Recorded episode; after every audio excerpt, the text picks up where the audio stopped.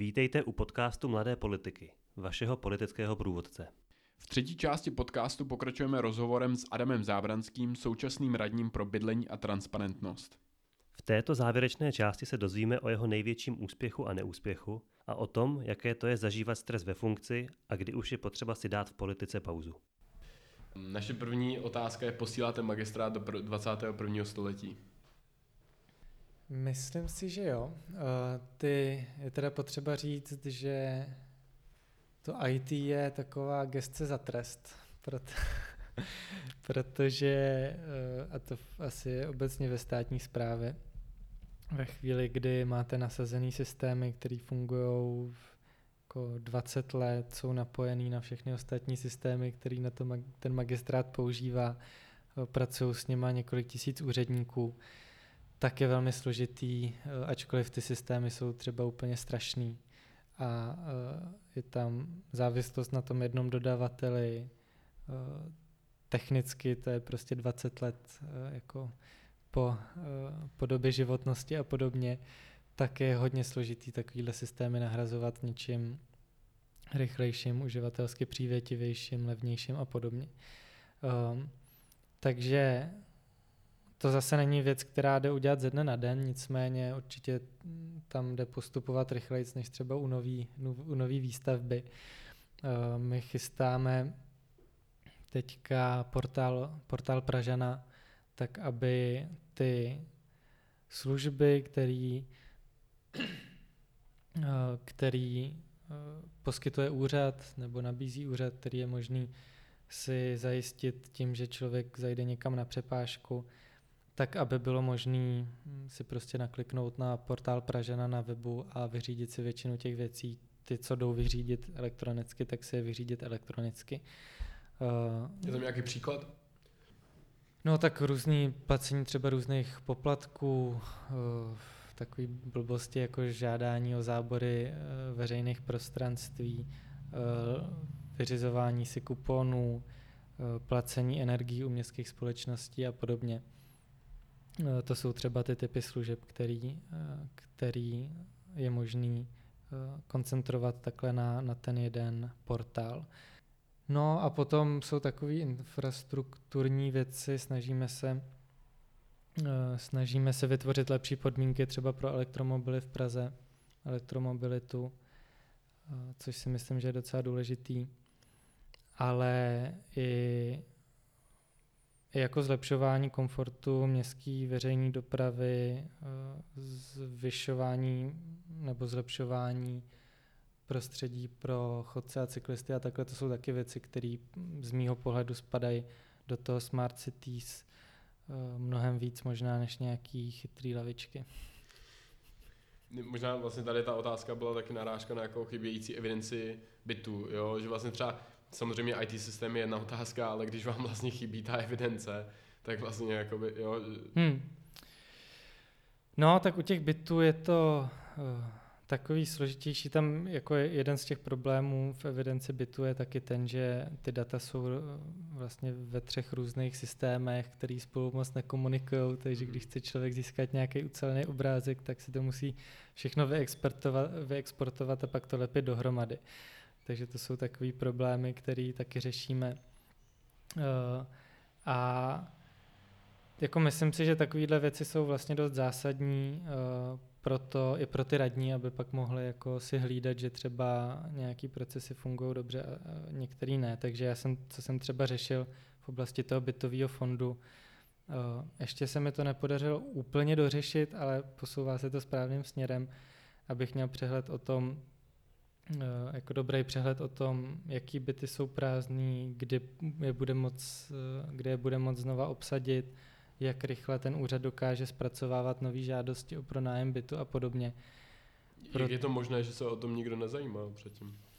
Eh, ten přístup byl takový dost hm, takový jako na pohodu hodně, jakože tady prostě doba mezi tím, než si někdo třeba požádal o pronájem městského bytu a tím, že, že mu ten byt byl pronátej, tak byla třeba tři čtvrtě roku, což pro lidi, kteří jsou v nějaký bytový nouzi, je prostě jako příliš dlouhá doba, takže se snažím uh, tlačit na to, aby tady ty procesy probíhaly mnohem rychleji, aby ty úředníci třeba volali jako těm žadatelům, když potřebují doplnit nějaké informace, spíš než aby jim poslali doporučený dopis a pak dva měsíce trvali, jestli čekali, jestli se jim ten člověk jako ozve, i když třeba ten člověk už bydlel někde jinde a tím pádem ani nedostal ten dopis a podobně. Takže to jsou takové jako záležitosti takového běžného fungování, který uh, prostě v mnoha ohledech jako nefungovaly, uh, ačkoliv je to prostě úplný základ. Takže i takovéhle drobnosti jako musíme řešit, a aby to město fungovalo dobře. Co tě třeba během uh, tvého pracovního dne uh, štve nejvíc, ale musíš to řešit? No mě vždycky štve, když máme nějaký vyhrocený koaliční spor a to potom prostě strávím třeba dva dny řešením jenom toho. Pořád mi volají nějaký novináři nebo chodím jako do, do různých rozstřelů a podobně. A pak jako kvůli tomu jako se nevěnu tomu, těm rozvojovým aktivitám, který chci dělat. Takže to je něco, co občas mě dost jako deptá. třeba ta kauza, eh, kauza, kauza šmírování, přesně tak. Znárodňování bytu. Ano, ano. tak... Uh... Možná můžu jenom jednu technickou, tady uh-huh. my jsme se o tom nechtěli moc nějak jako dlouho sáhle bavit, ale mě by jenom zajímalo, váš argument byl, že vlastně v zahraničí se tohle používá, eh, používání těch elektroměrů pro zjišťování stavu toho bytu. Jaké jsou přesné ty zahraniční příklady? Berete si to ehm, Odkud si to berete? Takhle. Uh, ona je vlastně uh, ten základní roz, nebo spor tady z toho vznikl v tom, že někdo jako to pochopil úplně špatně a myslel si, že my chceme zjišťovat, uh, jaký byty jsou prázdný a ty potom nějak danit. Uh, my jsme chtěli jenom jako opravdu mít statistický data, abychom věděli, jaká je zhruba ta situace. A potom což, je zdanit. Uh, no to vůbec vlastně, ne. Jako ne. Jsou kroky nějaký k tomu. No, no ne, protože uh, my jsme ty data nechtěli získat k, k jednotlivým bytům. My jsme prostě chtěli co nejjednodušší cestou získat uh, přehled o tom, kolik bytů v Praze je prázdných. A data z elektroměrů jsou data, které už dneska existují. Prostě jako ty distribuční společnosti to samozřejmě mají, protože podle toho pak jako účtují, účtují tu elektřinu. A takže je velmi jednoduchý tyhle data jako naschromáždit po jednotlivých katastrálních území, udělat z toho statistiku a pak to předat městu, což je to, co jsme chtěli. A bohužel tady to téma začalo být spojovaný s tím, jakože my chceme vědět, jaký konkrétní byty jsou prázdní a pak uh, nějak přikročit k řešení tohohle problému. Takže se to stalo to, že jste to špatně komunikovali a koaliční partneři vás tam vykoupali? Nebo... No, špatně komunikovali. Uh, jako ten rozhovor, ze kterého tady, to, tady ta celá kauza vzešla, tak uh, ten tam vlastně míchal téma počtu prázdných bytů s nějakým jako řešením problému prázdných bytů. Uh, a z celého tady z toho to pak vzešlo. A tady vlastně to byl jeden z těch příkladů, kdy pan Pospíšil, kdyby zavolal jako panu primátorovi a zeptal se, jak, se, jak to myslel, tak uh, by asi brzo zjistil, že není vlastně co řešit. Um, a takže tady to je zahraniční příklad. My jsme vlastně no, ten no, jako, no, ale my jsme neříkali, nebo já nevím, jestli jsme říkali uh, no, no, elektroměry, že... Nebo teda jakoby tady ten systém, uh, nebo koncept vlastně zjišťování dat, jako není to samozřejmě Uh, není to samozřejmě teda úplně celá ta struktura, ale vlastně něco jste si brali ze zahraničí, to byl ten argument. No, to, co my jsme říkali, že v zahraničí není, není neobvyklý, je, jsou ty daně z prázdných bytů. Mm-hmm. Což ale vlastně ten způsob zjištění počtu prázdných bytů, uh, to nevím, jak se, to podle mě se jo. dělá jako v každém městě nebo státě jinak. Jsou na to různé metody A tady to byl z našeho pohledu prostě jako nejjednodušší, nejrychlejší způsob, jak to zjistit. A, a to zahraničí bylo teda, jako, co to bylo za příklad? No tak třeba ve Vancouveru jsou nějakým způsobem řešejí prázdné byty, pokud vím, taky ve Francii a v několika dalších mhm. evropských státech, teďka bohužel teda si nes, nespomínám na konkrétní, ale vlastně to je téma, který jsme jako museli řešit kvůli tomu, že někdo nám jako začal ty naše záměry prezentovat tak, že jako chceme tady zakleknout na, na majitele prázdných bytů a, a pořádně podojit. Což vlastně tak vůbec nebylo, takže to je spor nad jehož řešením jsme strávili fakt spoustu času a bylo to úplně zbytečný. Tak a teď tady máme závěrem několik trošku osobnějších otázek. Eh, ta první se teda pořád týká tvého působení na magistrátu jako radního. Co je zatím tvůj největší úspěch? Co bys viděl zapsáno v archivu hlavního města, by byla ta věc, ano, tohle zaříct ve Zábranský. Tak v oblasti toho bydlení tam si myslím, že ačkoliv to možná není tak zajímavý jako mediálně, tak si myslím, že zásadní byla změna těch pravidel pro nájmu bytů. Eh, a to právě v oblasti toho sociálního bydlení, protože eh, tady vlastně nic moc jako sociální bydlení předtím neexistovalo a to z toho důvodu, že lidi, když chtěli žádat o byt ze sociálních důvodů, tak museli mít jako příjem, který nebyl úplně malý, aby si o ten byt vůbec mohli žádat. Takže ta cílová skupina, kterou by mělo to sociální bydlení Eh, nějak jako zajišťovat jejich potřeby, tak byla předem vyloučená z toho. Mm.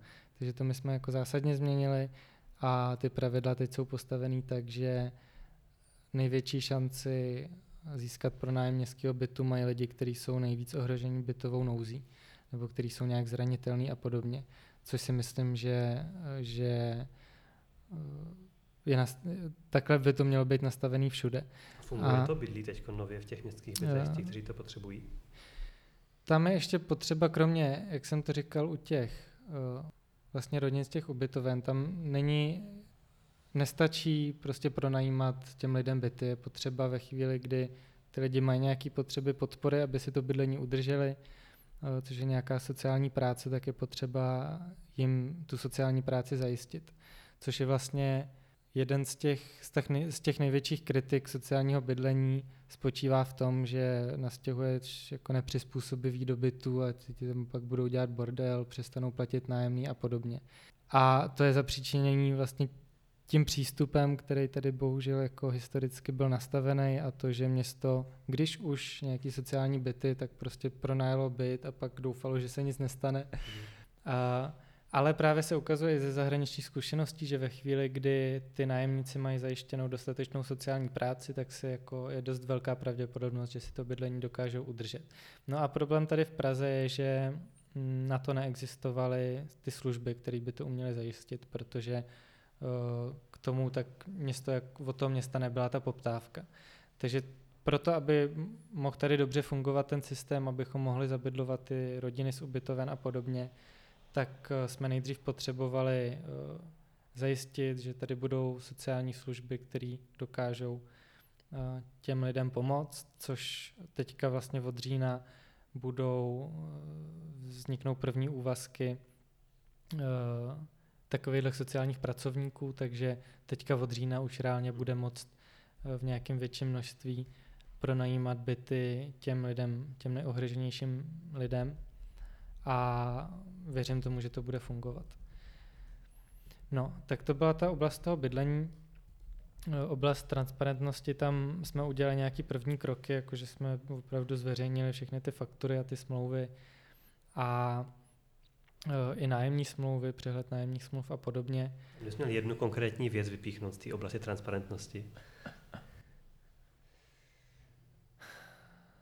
je jich moc. Že? No ne, tak jako mě tady to vlastně, to jsou tři věci, které spolu souvisejí a hmm. ty jako celek mi přijdou jako dost zásadní, ale uh, právě si slibuju od toho koordinátora otevřených dat, že třeba za půl roku budu moct přijít jako s mnohem jako, jako s dalšíma a dalšíma datama, který to město bude zveřejňovat.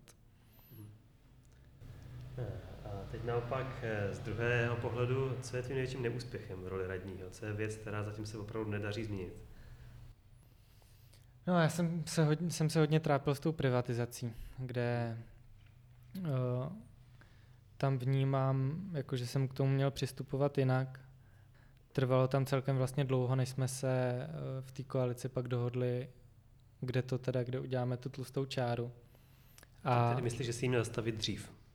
Jednak jsme měli udělat nějaký mezikrok, protože tam podle nějakých těch eh, interních pravidel schválených zastupitelstvem byly nastaveny nějaké lhuty, kterými jsme jako nedodrželi kvůli tomu, že jsme, diskuto, že jsme jako jednali o tom, kde udělat tu tlustou čáru, což potom se za to na mě snesla kritika, asi v tomhle smyslu oprávněná, prostě reálně jsme jako nějaký procesní lhuty eh, nedodrželi a bylo to dost uh, nepříjemný Eh, dostával jsem za to dost schytáno, jak od opozice, tak eh, od lidí, kteří přišli na zastupitelstvo v hojném počtu a bučili tam na mě, že chtějí ty byty zprivatizovat. Uh, takže tady to, kdybych to měl jako dělat znova, tak to udělám jinak a prostě přijdu s nějakým jako návrhem, který je za mě dobrý a budu se ho snažit prosadit a pak případně se může trochu pozměnit na základě koaličního jednání. Teďka s, uh, já jsem k tomu spíš přistupoval, takže jsem se snažil jako na těch koaličních jednáních jako dojít k nějakým závěrům, což bylo prostě opravdu hodně složitý, protože jsme pak jako vždycky jsem zjistil, že eh, spojený, eh, klub spojených sil eh, to vlastně nechce tak, jak jsme se dohodli na tom koaličním jednání. No a potom druhá věc, která se mi se myslím moc nepovedla, tak to je kauza stěhování nájemníků, kdy tady byl historicky nastavený proces, který ale nebyl nikde zakotvený, že eh, ve chvíli, kdy se prodlužovaly nájemní smlouvy a bytový odbor dospěl k závěru, že ve chvíli, kdy třeba jeden člověk bydlel v bytě 3 plus 1, tak eh, kde by jako mohla bydlet rodina, tak eh, tomu nájemníkovi napsal, že mu tu smlouvu neprodlouží a že mu nabízí nějaký menší byt. A jako stalo se v několika případech, že ty nájemníci se hodně hlasitě ozvali, jakože je někdo chce stěhovat a podobně, tak jsem si řekl, že je dost nešťastný, že ten systém není nějak zakotvený, tak jsem se snažil to nějak napasovat do těch pravidel, ale pak se prostě jako opět několikrát stalo, že, uh, že jsme tenhle postup uplatnili vůči nějakým nájemníkům, který se pak jako hodně hlasitě ozvali, jak je to hrozný, že, že chceme někam stěhovat. A nakonec jsme to teda zrušili úplně ten systém, takže teďka prostě ty nájemní smlouvy prodlužujeme ve chvíli, kdy ty lidi platí. E, bylo to jako z mojí strany snaha o nějaký efektivnější využívání toho bytového fondu, protože opravdu těch jako rodin, který potřebují bydlet, je hodně. Ale ten způsob, že se takhle jako v úvozovkách násilím stěhují ty nájemníci, prostě nebyl úplně vhodný. No.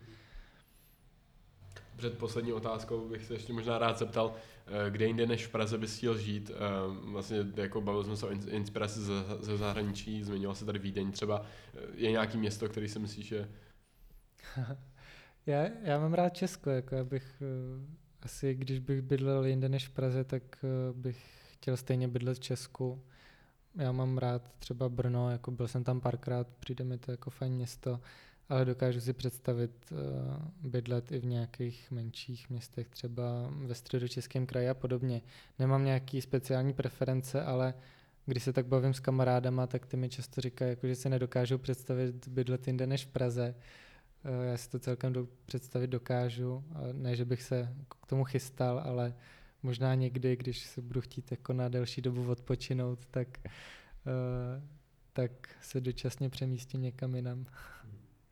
No, Dobře navazuje na naši poslední otázku. Právě jsme to u toho odpočinku od Prahy, tak eh, jak to vidíte svou rolí v zastupitelstvu obecně v komunální politice? Při posledním rozhovoru se nám říkal, že to nevidí, že politiku obecně nevidí jako svou dlouhodobou kariéru. Hmm.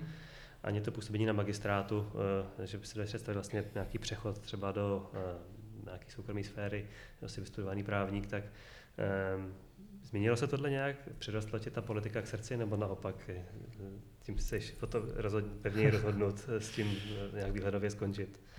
Jednak tě musím opravit, vystudovaný právník budu až za týden. to mám minut, po, poslední zkoušku. Eh, jinak eh, jako pro mě je to hodně stresující ta práce a až jako až je mi to často dost nepříjemný, mám takový jako uh, dny nebo týdny, kdy jsem tak cítím, jako cítím celkem vyhořele a podobně.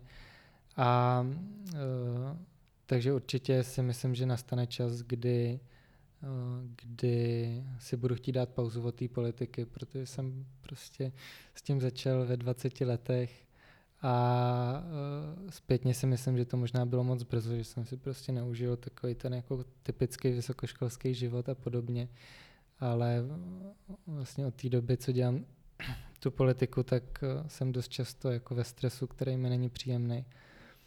Uh, takže si myslím, že jako to rozhodně nebudu dělat dlouhodobě. Teďka se nechystám jako něco měnit, protože si myslím, že v té Praze, v této koalici můžeme udělat hodně dobrýho a že možná taková příležitost už nebude, protože kdo ví, jak dopadnou další volby. Mm-hmm.